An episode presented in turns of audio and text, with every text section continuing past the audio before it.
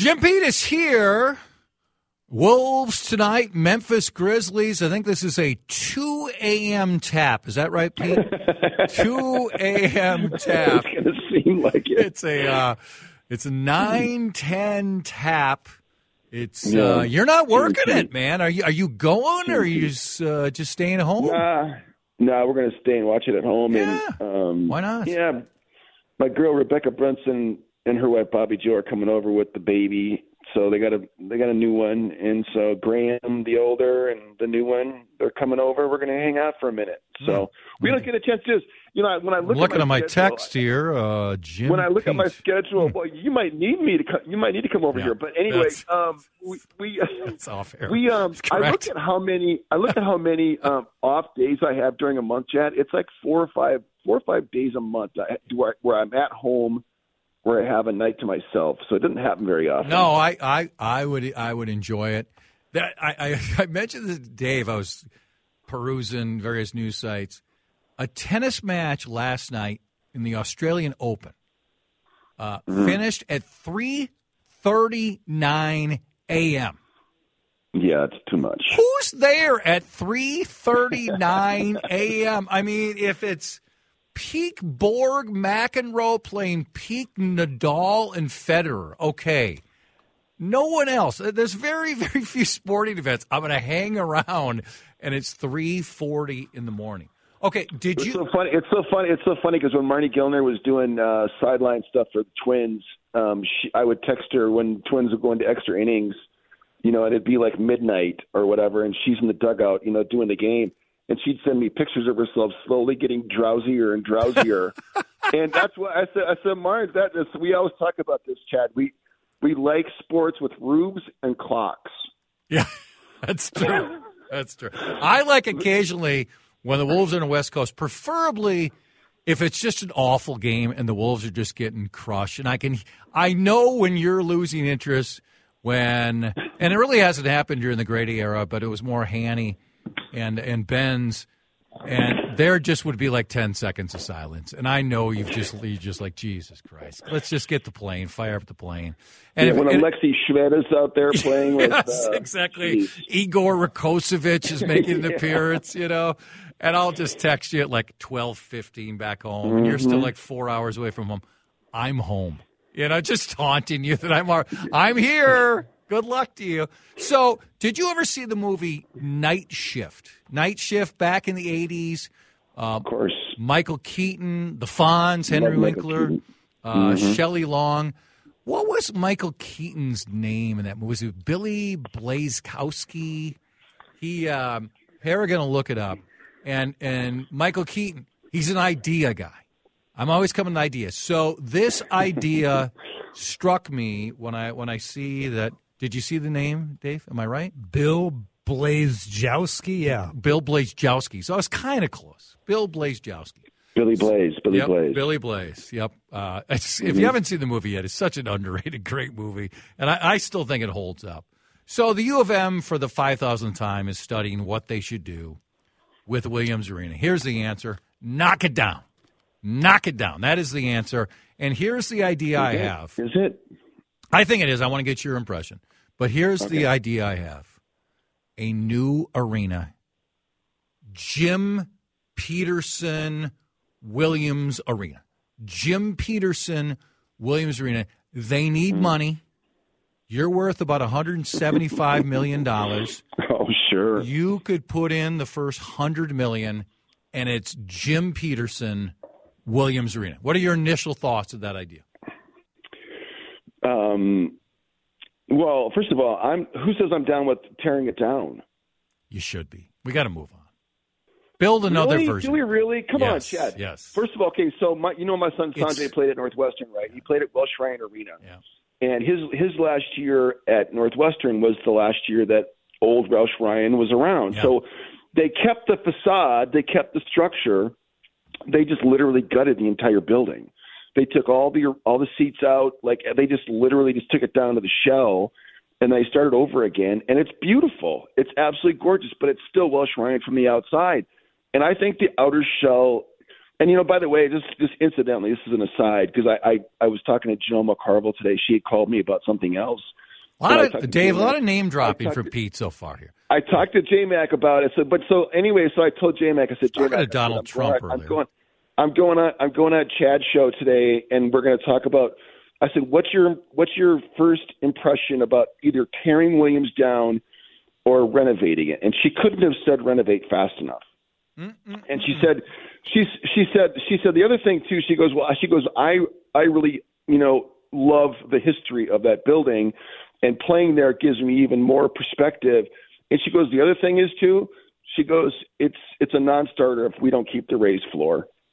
I'm all, goes- I, listen, I'm goes, for loved, a better I one. Playing on the, she goes, I love playing on the raised floor. It was like you're playing on a, on a it's like being an Stage. actor on a Yeah, stage. I know it. Um, I it played. was- I played a was- couple intramural games there. I mean, I know the feeling, like you and Janelle. I mean, it's very, it was very, it's very similar. Rain man, let it rain. I mean, let it go, let it go. Listen, I'm not saying it's. It, I'm saying the new Williams, well, the new Jim Petersen Williams Arena. It'll have the raised floor. It'll have the brick. I never played an organized game there. I played these really key intramural games. I know I can't believe there weren't thousands there, but it, it, sitting in there, the concourses. Do we have where's do we have land, Chad? Are you saying you're saying tear Williams Arena down Right and, and, and build it right in the same place? Same place. Same place. Play at Target Center for a couple years. Play at uh, the X for a couple years. Modernize it, looking still like Williams Arena. But I joke with you because the problem is the let's go with this phrase: the basketball community doesn't want to kick in any money. They don't. That's the problem because, you know, our guy Kaiser worked there forever. I mean, Pitino showed me some of these plans. Like, this is not new. It's just come out. I remember Richard telling me like five years ago they'd worked on all these plans for concourses and all these different things. But he kept saying, all the basketball folks, we don't get money from them. You know, I mean, you're going to have to get a lot of money from donors. There's tons of U of M donors, but they're not offering up the cash. That's that's their impediment. That's one of the reasons why they look renovation. And I get the the lure, and and for the players on the recruiting part, you know, a lot of people have made the case. and I made it at times too. Does a player really get it if he goes into Williams June 14th, let's say, and there's no air conditioning and it's hot and they look around compared to the modern facilities? I don't know if that bugs them as much anymore because they're new facilities that have been around now for what about 10 years or so where the all the athletes uh, work out. Yeah, They're phenomenal. Yeah, I mean, it's beautiful. it's Yeah. absolutely beautiful. But I just I just think it's time to say let's do a newer version of it. I really do. Well, you know, like I when we go to Indiana, and you know, I actually I don't remember what it's called now. Um, Banker's Life Yeah. Fieldhouse. Yep. Is it? Is it? I think it's a- you know what I'm saying? Yep, it's yep. Banker's Life Fieldhouse. Um, It's it, great. It was Conseco, Conseco Fieldhouse. It is phenomenal, and they keep on improving it all the time. They've Yeah. done renovations to it, but it's it's a it's a new building with an old school feel, and they got they got it exactly right. Um, what's the what's the state what's the stadium where the Orioles play? Camden Yards. Camden Yards, yeah. it's it's kind of like it's kind of like what they did with Camden Yeah. Yards. You know, they built like an old bar, ballpark, but new with all the bells and whistles. And I, I, just, I just feel like Chad. I feel like you could keep the facade. I just don't. I don't know what it's going to cost. If, if if the cost was cheaper to tear it down and start over again, then that's one thing. Because like you know, the cost is a factor for sure. But if you could save money by keeping the the structure and just and doing what they did at Welsh Ryan, because I've been to Welsh Ryan now since they've renovated it, and it's beautiful. Well, what about this really- idea? They Pete? did a really great job, Chad. What about this one? It's it's it's going to happen most likely this summer. If A Rod and Lori get all the money lined up, which they don't have lined up yet, but you know this better now. There's a lot of people coming in and out. At some point in the next year or two, they're going to say we need a new arena. What if that's where the Wolves play? There's still a lot more land on that that plot there. So even you know where we're going to get a little more juice out of this, it still's got some Williams feel to it because you're probably not going to build two basketball arenas in this town in the next 10 years, but you have one that works for the Gophers and works for the Timberwolves. Yeah, I, I can't go down that road because I I just don't know the, the inner workings of of you know it's it's if the Timberwolves build an arena, it's probably going to be with private money, and you know it. I mean, I don't know that that's the case, but I'm assuming that that's going to be the case because I think building arenas are it's it's hard to do now with tax yep. and city money, you know. So, um, and then you know what's it going to cost to get that done, and then then who's going to want to share in, in the revenue, and like what's going to happen with U.S. Bank? Like, you know, you still have to get the, you know, the concerts and the events in there. That's how you make money, right? Yeah. I mean, you you have to get all the shows at your arena, and you still are competing with Xcel. Um, I don't know that they're going to want to share that money. I don't. I don't. I don't know. I don't know enough about it to even talk intelligently about what the options are. All I know is is that I love Williams Arena. The thought of tearing it down um, bums me out. Um, I think that that it's possible because I've seen it with my own two eyes, like how they were able to mm-hmm. keep Welsh Ryan Arena alive and keep the outer facade. I just think the outside of Williams Arena is is a beautiful building. It's very pleasing for me, and I just have a history there. So yeah. I would like to keep that if possible. Then until you sit in the benches, until the concourses are just all those things. Okay, let's pause. Come back. We're going to play a little audio from uh, Chris Finch again, just to show my admiration for him after Love last him. night, after this team. Love him. Yeah. Just really didn't take a professional approach until later in the game. Now they're 29 and 11, and he still holds them to a standard, which I think is fantastic. Some audio with uh, Chris Finch with the great Jim Pete when we return here on CCO. If the uh, Timberwolves win tonight, they will be on pace to win 60 games. Really a remarkable first half Part of the success of this team is their head coach, Chris Finch, and the standard he holds this team up to. Jim Pete is with us. I'm going to play some of the audio from Finch last night. They're playing a team that's on an historic pace. The the Detroit Pistons. They just lost what was it, 28 games in a row, 29 games in a row, whatever the heck yeah, it was. 20, yeah. And mm-hmm. and the Wolves just they won the game, they really just weren't professional for a lot of that game. And Chris Finch, just in a very matter of fact way, calls it out when so many other coaches and managers are afraid to do it. Here's just a little bit of Finch last night after the game. Well, I didn't really like our seriousness in the first half. I thought, um, you know, game plan was um, not very on point. Um, you know, I thought we were too bothered by officiating and stuff like this um, instead of just playing.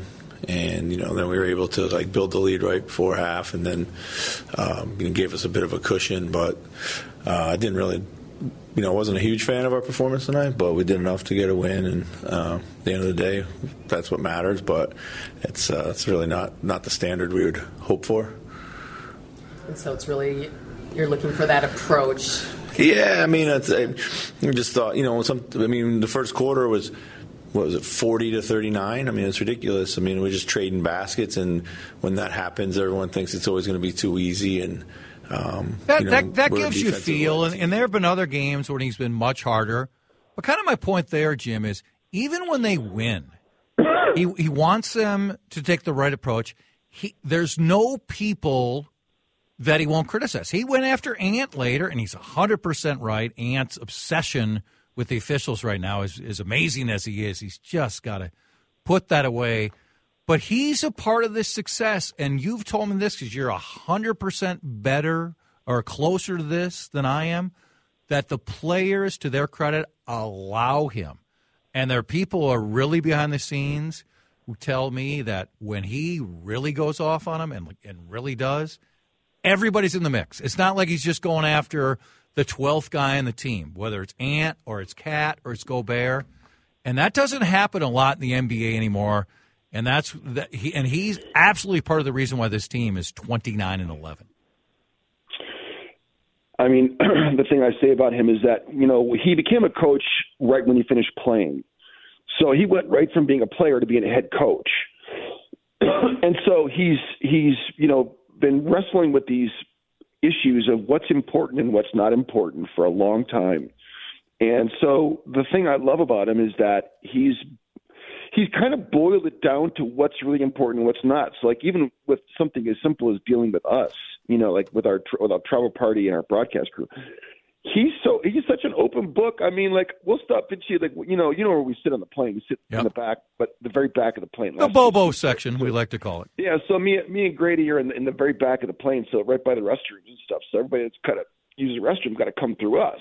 We're the gatekeepers to the restroom, and so they come by, you know, and for the most part, you know, we just keep our head down and just don't say. it. But like, you know, when we stop Finchie, like he'll stop and he'll just, you know, and you know how Flip used to too. Like, Oh, yeah. would sit there and like put the feet foot up on the on the uh on the Oh, elbow rest and and you know she would you know shoot the breeze right and so Finchie is like he's so awesome about that like he'd sit there and he'd be so honest and it's so it's so refreshing he's not guarded at all and um I don't think he's got a lot of rules but I think that you know he doesn't suffer um not having attention to detail and so it's so funny watching him at practice because it's like you know, he just he takes his whistle. You know, he's got it on a on a string, right?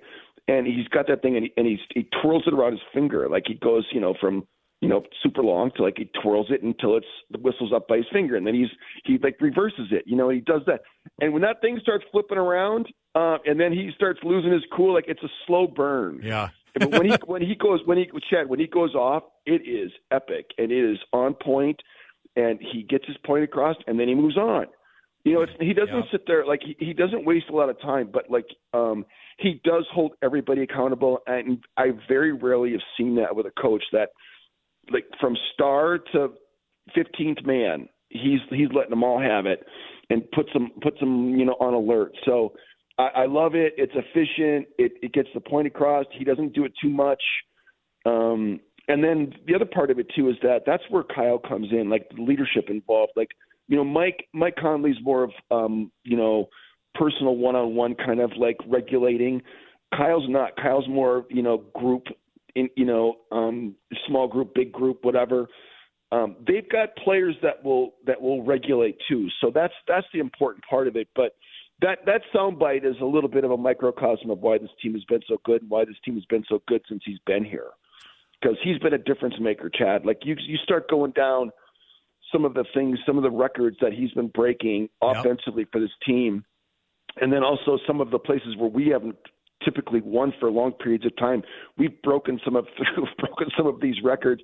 We still haven't won in Boston for a long time, and there's Since I was there. we we've we've not beaten Boston since Sam Cassell was on the team. Yeah. Okay, that's how long it's been in Boston. Yeah. So there are still some things we got to break up, but man, Finchie's is so graded, and uh, that soundbite was a real good microcosm of uh, of who he is. He's sure. he's the one guy since I left who I really wish I would have been around. You know, because I think I, I would have enjoyed a lot of the conversation with him. Okay, His whole staff is that way too, That's though. good. Micah Nori, like all these guys are fantastic. yeah. Uh, Ant is is young.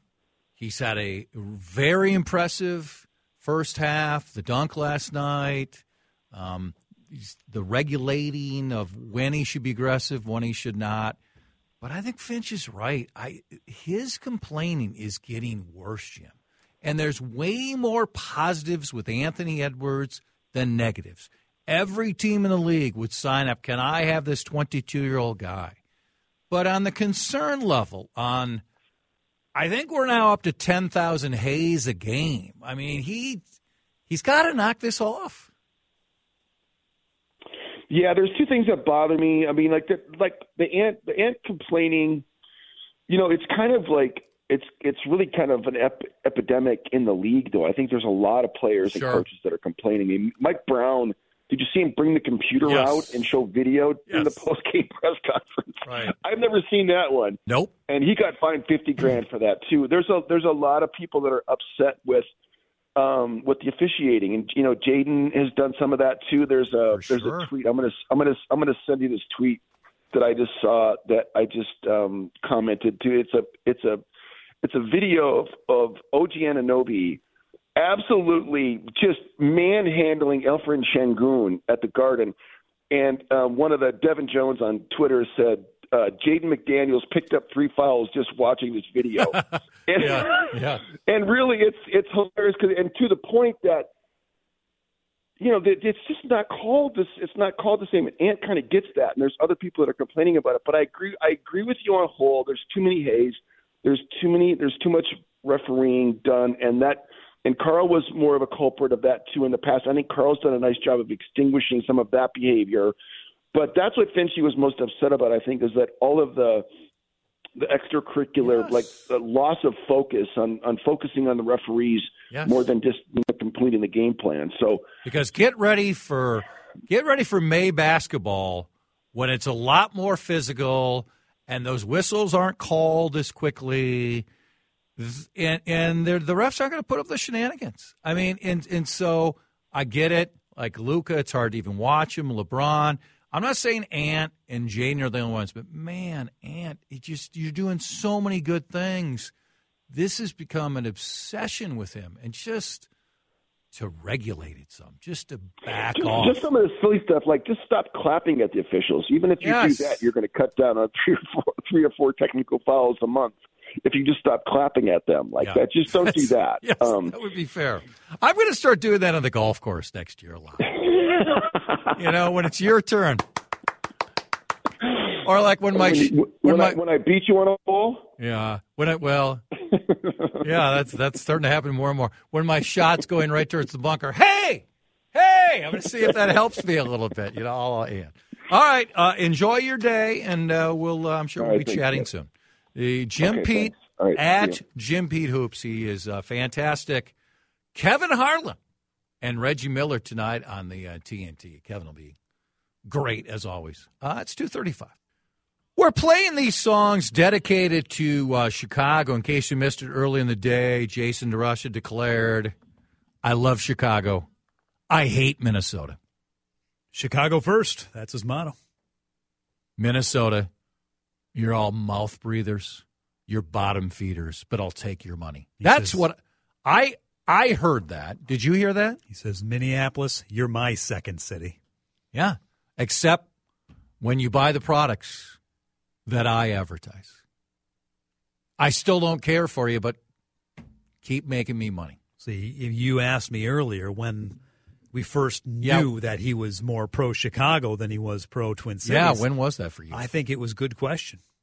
I think when he decided he was the one that needed to come into this town and answer the questions for the people that aren't smart enough. Yeah. Oh, those northerners that have such silly questions. I'll come from Chicago, where knowledge is king. That's a very good point. Very good point. J.P. Morgan, you've heard of them? They're pretty good. They're pretty successful. They do some things with the finances. Yeah. They fight off 45 billion with a B. That's got to be a misprint. billion attempts a day by hackers to infiltrate their system.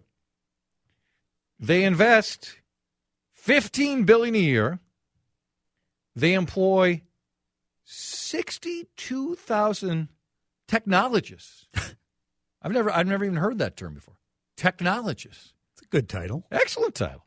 I don't think either one of us is going to be selected. New. No. To fortify its defenses. 45 billion a day? Man. Sounds like how many times a day I complain about something. 45 billion a day. My hunch is that in this What would you what would you have guessed? JP Morgan, how many attempts a day somebody hacks? What would you guess? um, I guess I'm envisioning, you know, somebody with a hood over their head in a Yeah. dark room, Yeah. you know, pounding away on a keyboard. It probably takes them several minutes at the very least to just attempt one time. Well, So I would think one day, J.P. Morgan, big company worldwide, maybe a couple thousand. Yeah. But it, it must just be that these individuals, whether it's what you say, you know, rogue nations, that they just have a program Yeah. that it never stops. Yes. That that it is a program that literally attempts to hack them, I don't know, a hundred thousand times in that amount of time. In mm-hmm. one second, it's a hundred thousand. Because to get to forty-five billion a day, you know what? They're pretty good. Feel like someone's using AI perhaps for nefarious activities. Well, there's another story about AI today. There's a couple stories like Davos. You know, Davos. You you like to go with the hoi polloi there to Davos, where last year when they were looking at Chat GPT, they were all mesmerized by it, and now they're afraid of it. Sam Altman, who's who's the darling, who's also fearful of AI and how AI is just going to keep learning more and more and where it could lead and certainly it's it's going to be tremendous and hopeful and revolutionary in a positive way. I think we you know we've we've had a few guests on AI and the last time I think we chatted about it, I said I'm starting to get pretty darn concerned. And you're like, ah, calm down. Your kind of point was we we've had things built up before that it was going to just open up so many issues, and they never quite live up to the scariness. Is that still your view on AI? I think so. Yeah. I mean, you're still worried about Y2K coming to get us. I'm I'm past that. I, every day. Yeah. Every day I worry about that. Hey, I, uh, you know what? We still know where the plug is. All right, AI, calm down. we can yank so, that thing out of the wall. Boom, you're done. So, so as long as they need electricity in the conventional way, that's right. We're humans. We're smarter than you. Yeah. Yeah, we know where the mainframe is, AI. Even though we know where you're housed. Even though AI resolves issues this fast that okay, we can turn AI off. That's so. all we need. All right. Well, I'm gonna I'm gonna remind myself of that when AI comes to my house in like three years and kills me in that half second. Dave, where's the plug? AI is just gonna show up at your house. Boom. Ding dong. Yeah. Who's there? AI. exactly. Where's your outlet? How about this heartwarming story? A woman in Missouri has been charged with attempted murder in the first degree and armed criminal action. I've never heard of armed criminal action. Have you? After, imagine what it is. After she allegedly tried to poison her husband with a smoothie. The husband, again, the marriage had to be really solid, set up a surveillance camera in the kitchen after he began experiencing extreme fatigue, confusion, blurred vision, severe cotton mouth, and nausea when he ingested food and beverages prepared by his wife. Footage from the camera showed the 37 year old putting lily of the valley, a poisonous plant that contains a lot of bad stuff, into a blender while she prepared a smoothie for her spouse. Have you ever heard of this? Lily of a valley? I have heard of oh, it. Oh, you have? I feel like it's some sort of TV show maybe they was brought up. Wow. It's never good when you think you have to set up the surveillance cameras because your wife might be trying to kill yourself. And then voila, you're right. I Feel like if I got to the point where I needed to set up the surveillance, I probably would stop eating her prepared yeah, that, smoothies and other items. I got it, hon. How about takeout today? Mm-hmm. How about I cook? Just not feeling very hungry. You know, I think I just got to go to bed. Wait, another smoothie? Ah, oh, I'm full. I'm really, really full. Man sues ex dates for 75 million over negative Facebook reviews, calling him, wait for it, clingy. this is great. Guess where the man's from? That's why I, I, I like the story, but then I knew we were going to do the Chicago bit with Jason, so of course I was drawn to it when it says a man from Chicago. Mm-hmm. A man from Chicago is taking legal action against 27 women demanding 75 million in damages after they wrote some less than desirable reviews about him on a Facebook page called "Are We Dating the Same Guy?" oh, so Twenty-seven. Yes. Goodness. Nico D'Ambrosio claims the women have harmed his reputation by posting these negative comments about him on a private Facebook group which has become a space where women can critique their gate, their dates, wonder out loud if their boyfriends are cheating, and simply talk bad about their dates. He filed the lawsuit. Uh, the Facebook group describes the, the community of red flag awareness groups across the country where women empower each other and keep each other from dating the same toxic men. According to the lawsuit, the women who made the original post used her real name but later deleted it, reposted anonymously on the group page after the lawyers called her and asked her to take it down. The complaint claims the defendant spread false and defamatory stories about their dating experiences with him. He says these posts have caused personal humiliation, mental anguish, suffering, emotional distress, stress, anxiety, and lost earnings. The woman, last thing, the woman allegedly posted on Facebook page accusing D'Ambrosio of becoming very clingy, very fast, showing off his wealth, and warning warning them not to see his bad side, especially during business calls. Now, I've read about these before where there are sites, I would assume men and women, where they gather and talk about awful dates. That simple concept, should that be illegal? No. Okay. If they're naming names and these are not public figures, and it's before Nikko D'Ambrosio became somewhat of a public figure, and they're saying, I went out with fill in the blank, Joe Johnson. Good name. That's a very safe name, but it's a more specific name. There's a couple Joe Johnsons out there that are ticked off of you Yeah. right now. and they're just they're just lacerating you. Should you have any recourse? You're just getting crushed. Not just by one person, but by a series of people who are killing you. That's social media. You just have to accept it. Defamatory laws you can go after. What do you think? Let's pause on that. What do we think if if woman or man, and it's a site because we see what happens in businesses, right? Where, man, businesses will try to do anything to get you to change your view or they'll try to crush you.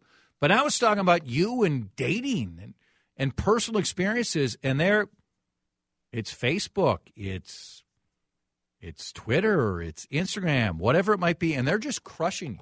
Do you just have to accept it? And you're just you're not you're not Donald Trump, you're not Joe Biden, you're not Anthony Edwards. You're just a regular person, but you're getting crushed. You just accept it, or do you have some recourse? Nikko thinks he has recourse for $75 million. It's a pretty high number. Quickly, one of a lot of time we come back. 651 461 9226. All right, Jason, quickly, we were talking about this guy, Yeah. Facebook page. He feels like uh, these women are, are crushing him, which apparently they are. He's suing the group because they're killing him as a date, as a, as a person, Yeah. for 75 million.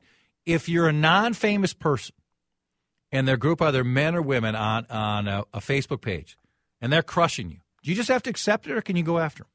I'm cheering for this guy. I wish you weren't such a terrible date, you know? But, like, I don't think these platforms, we have more responsibility as a radio station. For sure. So, so should they. I, I agree. I Go get them. I don't think you have to sit there and say, fine, you get to slander me. Yeah. And I just have to accept it. No, go for it. Seventy-five million. Of course, what if he's a scum? Yeah, Truth is a very good defense. sometimes.